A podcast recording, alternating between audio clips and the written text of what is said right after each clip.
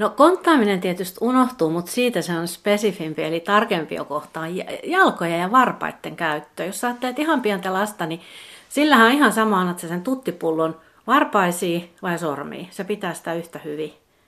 Ja se varpaiden käyttö on se, mikä meillä, meillä tota ekana jää. Ja se tuottaa kaikkia ryhtiongelmia ja kävelyä vähän raskaampaa ja muuta, kun me nollataan ne varpaat sieltä.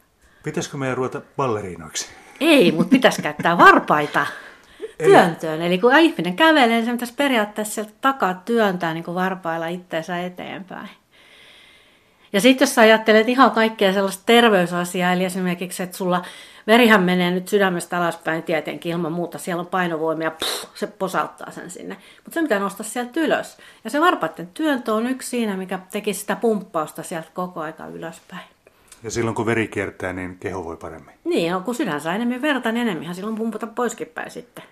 Pitäähän sen palata sinne. Sama verihän siellä pyörii.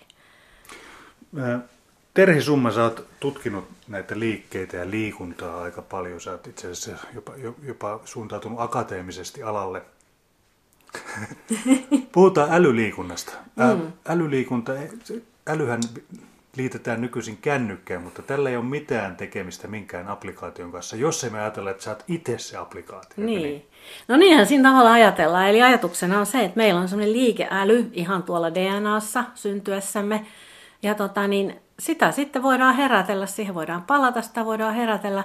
Ja liikuntahan vaikuttaa silloin, kun se on sillä tavalla suunniteltu, että se, se syöttää sinne aivoihin ja aktivoi niitä, niin sillähän saadaan matemaattista älykkyyttä nostettua, tasapainoa, kolmiulotteista ajattelua, mikä tietysti on osa matematiikkaa ja kaikkea. Et esimerkiksi mä itse, kun aloitin tämän, niin mä eksyin aina tuonne Nuuksion metsiin. Siis mun ei tarvitse mennä kuin kaksisataa metriä autosta, mä en enää tiennyt, missä mä oon.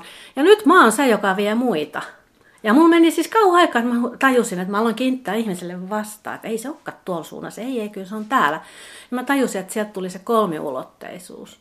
Ja mä pystyn piirtämään kolmiulotteisen talonkin, jota mä en ole ikinä pystynyt. Mä oon aina tehnyt semmosia lapsen semmosia yksulotteisia suoraan edespäin katsottuja ihmisiä ja taloja. Ja se tuli sieltä ihan harjoittelematta.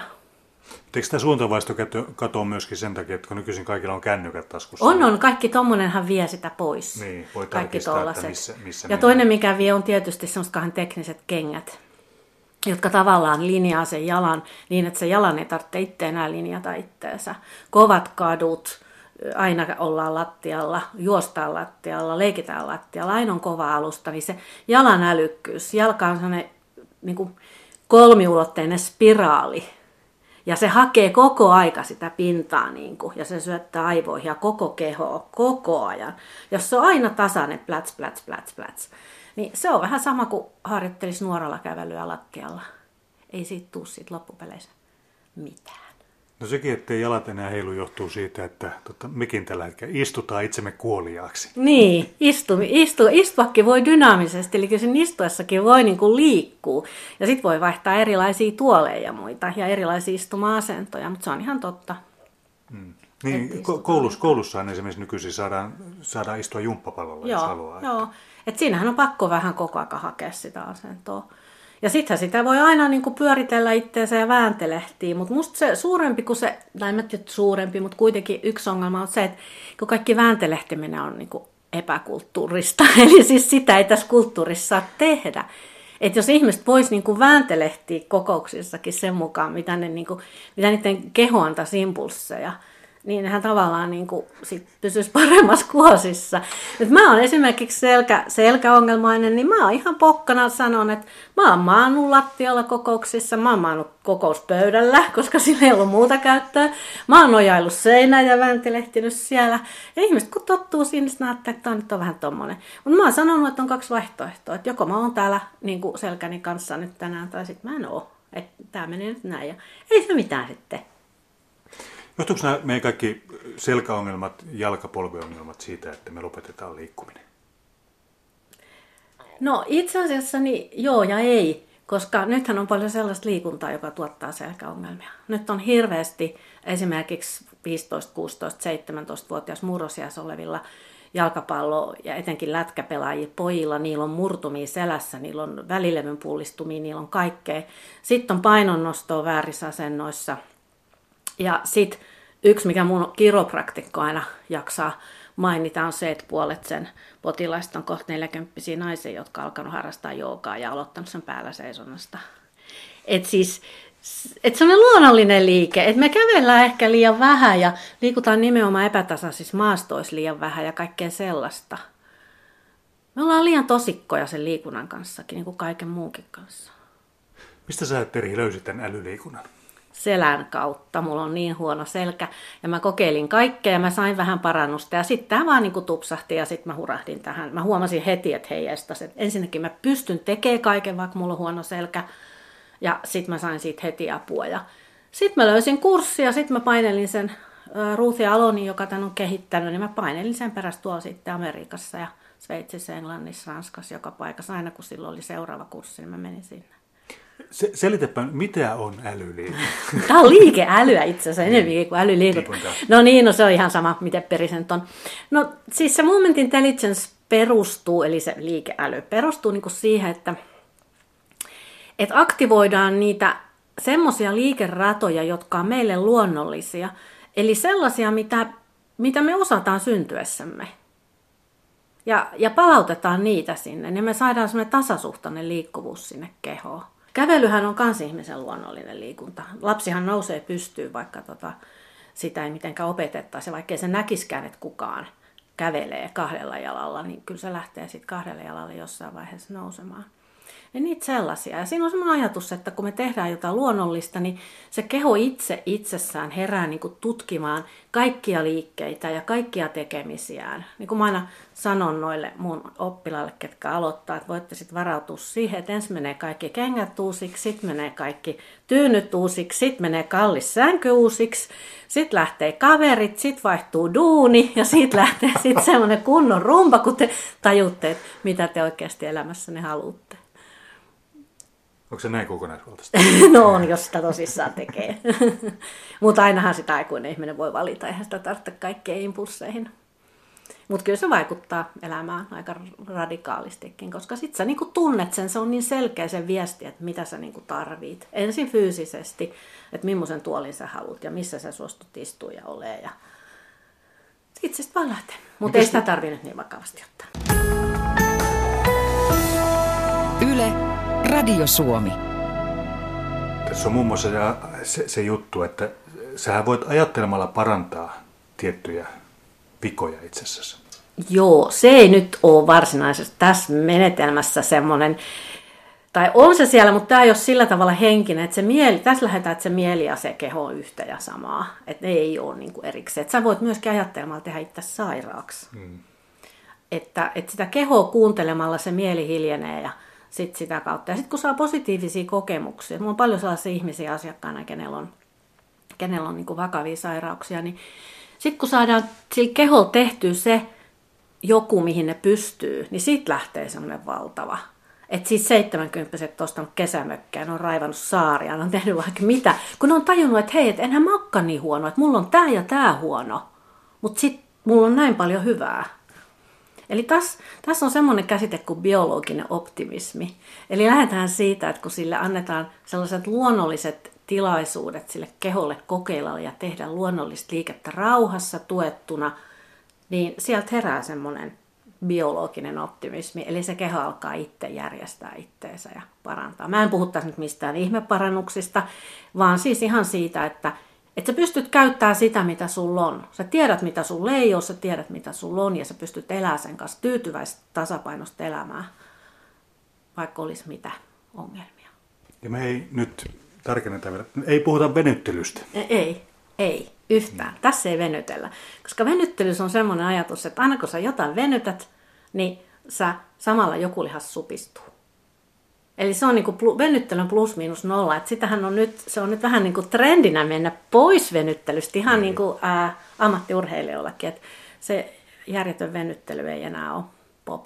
Vaan tässä esimerkiksi mulla niin puhutaan pituuden vapauttamisesta. Eli tehdään liikkeitä, jotka vapauttaa sen lihaksen pituuden, mutta ei niin kuin venytä sitä, eli siellä ei tule sitä toisen lihaksen niin kuin supistumista. No kuuluuko tähän syöminen? Kuuluu. Pakko syödä se jotain. On, se on ihan suosikki. tota, joo, siis äh, tässä on semmoinen, kun tässä lähdetään siitä, että kaikki on liikettä. niin tota, tässä on se niin tietoinen syöminen on yksi, yksi tota sellainen, niin kuin, mikä tämä nyt olisi, tämmöinen sivuhaara. Eli, eli kokeillaan, että mitä liikkeitä liittyy kunkin omaan syömiseen. Ei opetella siis mitään tiettyjä liikkeitä, vaan tullaan tietoiseksi niistä. Ja sitten sitä saattaa huomata, että se syöminen ei olekaan sen ruoan haluamista, vaan se on niitä liikkeitä. Ja jos on niinku tutkittu esimerkiksi tupakanpolttajia tai, tai ö, oluenjuojia, nimenomaan oluen, niin se on se tietty rytmi siinä tuopin nostossa. Ja se voi olla niinku koukuttavampi kuin itse asiassa se, se tuoppi. Se niin, se olu, niin se olut. Niin. Se voitaisiin vaihtaa vaikka veteen. Niin, mm. kun siinä on se rytmi. Se on se rytmi ja se juttu, mitä se hakee se ihminen. Niin, niin tota, esimerkiksi mä huomasin sellaisen, että mulla kiristää nuo leukaperät, niin äh, mä tykkäsin aina syödä kivikovaa suklaata.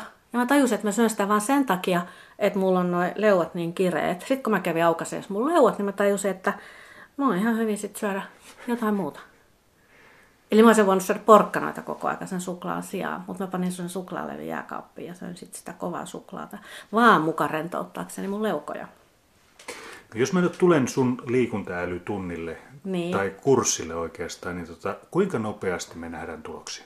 Ihan heti, siis ensimmäisellä tunnilla. Ainoa on se, että pitäisi pystyä rentoutumaan ja se on se vaikea. Jos tässä ei pysty rentoutumaan, niin se on ihan sitkin, kuin nopeasti sä rentoudut. Jos sä pystyt rentoutumaan siihen heti ja kaksi, niin sitten tulee tulokset heti, mutta sitten ensimmäiset tulokset. Mut toisilla menee siihen rentoutumiseen. Ne ei voi uskoa, että voi tehdä jotain liikuntaa rentona.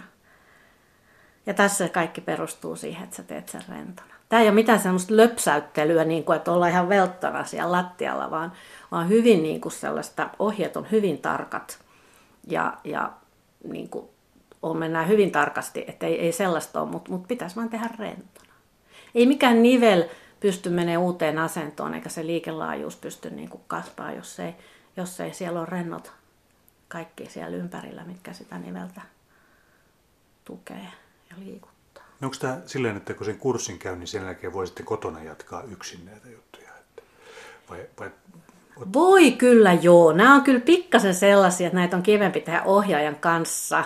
Mutta tota, niin kyllä voi ja kyllä mä aina annan kirjallisia ohjeita. Mä aina kysyn, että mitä ne haluaa kotiohjeeksi ja sitten annan niitä. Mutta yksi kymmenestä tekee. Niin se on vähän niin kuin se venyttely silloin aikoina, kun sanotaan, että niin. venytelkää ja kukaan ei koskaan venytellyt. Aina se venyttely jätettiin pois. Niin. Nyt sen saakin jättää Nyt pois. sen saa jättää. Nyt se on ihan last season. Joo. Onko, onko tässä semmoinen sosiaalinen juttu myöskin sitten?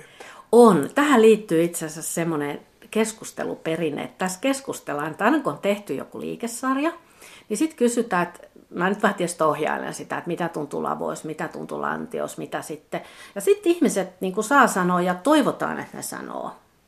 Ja ne oppii niin kuin tavallaan toisiltaan. Ne oppii ensinnäkin sen, että ei ole yhtä oikeaa semmoista tulosta. Mutta sitten ne niin kuin kuulee, että joku sanoo, että mulla on vasen lapa laskeutu tai jotain. Niin sitten joku sanoo, että ei hei joo, nyt kun sä sanoit, mä tajusin, että niin mullakin. Että et myöskin sellaista, että tässä on ihan semmoinen jakaminen. Niin kuin. Ja se on tietysti ohjaaja, joka on tärkeää, että se kuulee. Se oli semmoinen jännä lause myöskin tuossa sun tekstissä, semmoinen, että mitä enemmän sä teet väärin, niin enemmän sä opit. Joo, tässä kun haetaan sitä tapaa, miten lapsi kehittyy pienenä, siis sanotaan nyt nollasta kolmeen neljään, niin tota, se kokeilee eri variaatioita, se kokeilee erilaisia tapoja. Ja aikuiset ajattelee, että se on niin tyhmä, että se ei niinku tajuu, mutta se haluaa kokeilla, se kokeilu kuuluu siihen. Ja tota, niin tässä matkitaan sitä. Eli Moshe Feldenkrais, joka kehitti Feldenkrais-menetelmän, johon tämä pohjaa, tämä Moment Intelligence, eli liikeäly, niin, niin tota, hän tutki sitä, että mi, mitä tapahtuu semmoisena aikana ihmisen elämästä, jolloin se oppii parissa vuodessa enemmän kuin koko loppuelämässään. Että mikä se on se menetelmä, millä se lapsi oppii. Ja se oppii kokeilemalla ja variaatioilla. Ja sen takia tässä tehdään, että se on aika jännä, että jos esimerkiksi nythän on niin kaasti muoti, että lapa liukkuu alaspäin, kun sä nostat kättä ja pilattaksessa on lapatuki ja joka paikassa on se lapa. Niin tavallaan jos halutaan, että se lapa liukuu alaspäin, että se tukee sitä käden nostoa tai sitten vaikka jotain kuulan työntöä tai jotain tällaista, niin ähm, silloinhan sitä yleensä liuutellaan alaspäin, kun halutaan, että se menee alaspäin. No tässä sitä lapaa liuutetaan kaikkiin suuntiin, mihin se menee. Kaikkeen, se on kolmeulotteinen nivel siellä, niin se menee syvyyssuunnassa, pituussuunnassa ja leveyssuunnassa. Ja ei painoteta mitään. Tehdään kaikki ne kolme suuntaa. Ihan rentona rauhassa. Ja sitten katsotaan, mihin se menee se lapa. Se saa itse päättää sitten lopuksi. Niin sitten se menee kauheasti alaspäin.